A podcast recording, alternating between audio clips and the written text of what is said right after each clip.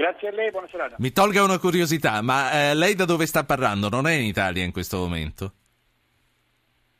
Sì, dal mio cellulare. Ah, perché sta arrivando con un ritorno satellitare, quindi mi chiedevo che... sono curioso, sono un giornalista, lo volevo sapere, adesso ho fatto ridere tutta la regia. No, la saluto e la ringrazio. Allora, prima di passare al prossimo ospite a cui do il benvenuto, che è Giancarlo Aragona, il presidente dell'ISPI. Ambasciatore, buonasera. Buonasera a voi.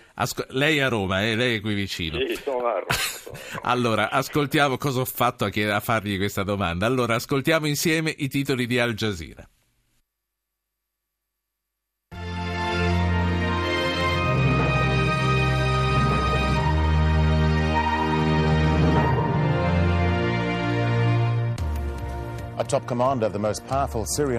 Ucciso un capo militare dei ribelli siriani nel corso di un raid aereo. I colloqui di pace per il Sud Sudan sono stati aggiornati senza che sia stato raggiunto un accordo. Arrestato un adolescente americano con l'accusa di aver insultato il presidente. Penso che sarà un periodo lungo e penoso. Così dichiara uno delle centinaia di migliaia di sudafricani alle prese con i continui blackout elettrici. Titoli laconici quelli di oggi di Al Jazeera. Rimaniamo a parlare di esteri, rimaniamo a parlare di Libia, perché 500.000, forse 1 milione, tanti sarebbero, secondo le diverse fonti, i migranti in attesa di lasciare le coste della Libia per l'Europa, che poi vuole dire l'Italia. Cifre che vengono rilanciate dal numero uno di Frontex. Sempre più urgente, quindi anche nel nostro interesse, aiutare la Libia a darsi un governo forte al quale poi poter fare richieste precise, da considerare un interlocutore affidabile. L'ambasciatore Giancarlo Aragona è presidente dell'ISPI, l'Istituto degli Studi Politici Internazionali. Ambasciatore Aragona, quanta fiducia ripone lei nei colloqui che sono in corso a Rabat in Marocco per arrivare a un governo di unità nazionale? Guardi, fiducia moderata, nel senso che l'impressione è che le Nazioni Unite e l'inviato speciale Bernardino Leon stiano moltiplicando i loro sforzi. Però indubbiamente la situazione in Libia è molto complicata e portare tutte le fazioni a riconoscere la necessità di creare un governo unitario è molto difficile. E tra l'altro c'è anche il problema che esiste un governo riconosciuto internazionalmente, quindi in qualche modo bisogna partire da là per costruire una qualche unità. Sì, è riconosciuto internazionalmente, però non è sufficientemente forte per poter essere un interlocutore in grado di rispondere alle nostre esigenze. No, certamente no. Per questo bisogna bisogna mettere insieme tutte le fazioni, il che è politicamente complicato, perché non solo ci sono le rivalità interne che sono molto radicate, sono esplose in maniera virulenta non appena è caduto il regime di Gheddafi, ma ci sono anche interferenze esterne con diversi paesi del Medio Oriente che appoggiano questa o quella fazione, per cui è uno sforzo veramente molto impegnativo. Ma la minaccia dell'IS che li riguarda entrambi non può essere un collante, voglio dire, anche gli Stati Uniti e l'Iran a questo punto potrebbero cominciare a parlarsi proprio per la minaccia jihadista. In questo caso non possono unirsi anche per questo percorso da fare insieme? No, indubbiamente la penetrazione dell'ISIS in Libia dovrebbe costituire un incentivo di tutti gli altri a far fronte comune, però le dico è uno sforzo molto impegnativo. Vediamo se anche grazie alle sollecitazioni italiane rivolte alle Nazioni Unite si riesce a intensificare gli sforzi, a renderli più credibili e ad arrivare a qualche risultato. Però vi dico, fiducia sì, ma con molte cautele. Ecco, mi faccia dare il numero di telefono 335 699 2949. A questo punto basta un messaggio anche vuoto con il vostro nome, noi vi richiamiamo, vi facciamo intervenire in questo argomento di conversazione che avete sentito e nel prossimo, che riguarda gli investimenti della finanza islamica in Europa e in Italia, una grossa opportunità. Di questo ne parleremo con un analista finanziario, Maurizio Guandalini, che su questo ha appunto fatto recentemente una ricerca. Ambasciatore Aragona, noi siamo in grado di rivendicare un ruolo guida fra i paesi che necessariamente si dovranno coalizzare per fronteggiare le emergenze e per combattere i terroristi? Ma lei si riferisce in particolare alla Libia? Alla Libia e a quello che verrà, perché voglio dire, l'imprevedibilità regna sovrana a questo punto, ma in questo momento sto pensando alla Libia, che è il nostro dirimpettaio. Sì, guardi, adesso il termine leadership è un termine molto impegnativo. Quello che certamente l'Italia ha il diritto e il dovere di fare, data la provenienza di questi rischi, che in gran parte provengono dall'area sud, dalla sponda sud del Mediterraneo, è chiaro che noi abbiamo il diritto e il dovere di svolgere un'azione molto attiva, sollecitando tutti gli attori della comunità internazionale. Certamente l'Europa, ma nemmeno l'Europa basta, è chiaro che hanno un ruolo essenziale gli stessi Stati Uniti, la Russia. Ieri il Presidente del Consiglio è stato a Mosca, e anche la Russia ovviamente. È difficile pensare che non abbia rivendicato un ruolo italiano in questo, parlando con Putin o con Lavrov.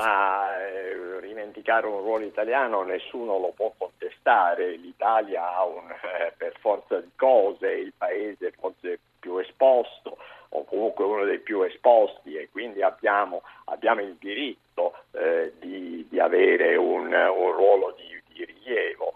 Dopodiché le dico, leadership è un termine complicato, bisognerebbe capire anche leadership di che cosa. Certo. E poi sì, se veramente ci conviene, fra un attimo le chiedo se lei ritiene che sia anche opportuno richiedere e magari insistere su questa cosa. Ora voglio fare parlare Massimo, un ascoltatore che chiama da Tolentino, in provincia di Macerata. Massimo, buonasera. Ah sì, buonasera, innanzitutto i miei complimenti per la bella trasmissione. Ci faccia pubblicità, dica ad ascoltare noi e i suoi amici, prego Massimo. Sì, ogni tanto ne parlo veramente, perché è bello questo dialogo rapido sull'attualità. Quindi niente, la mia fatta un po', sono stato spiazzato di essere stato richiamato così subito, non pensavo di riuscire stasera, però l'argomento è ISIS, lo sapevo. Posso fare una domanda o esprimere un'opinione, vero? Sì, naturalmente, siamo qui per questo. Sì, io guardi, sinceramente penso che questo problema non possa essere da alcuni, sento che da alcune persone è gestito, diciamo, da molte persone è preso alla leggera. Io credo che questa forza che sta distruggendo anche patrimonio artistico, culturale, diverso da loro, vada veramente fermata. Con ogni mezzo, perché non ha disponibilità a dialogare, a confrontare. Lei quali, e poi la saluto Massimo, lei quali mezzi ipotizza che si possano usare? Fosse lei il Presidente del Consiglio oggi, o qualcosa di più, da dove comincerebbe?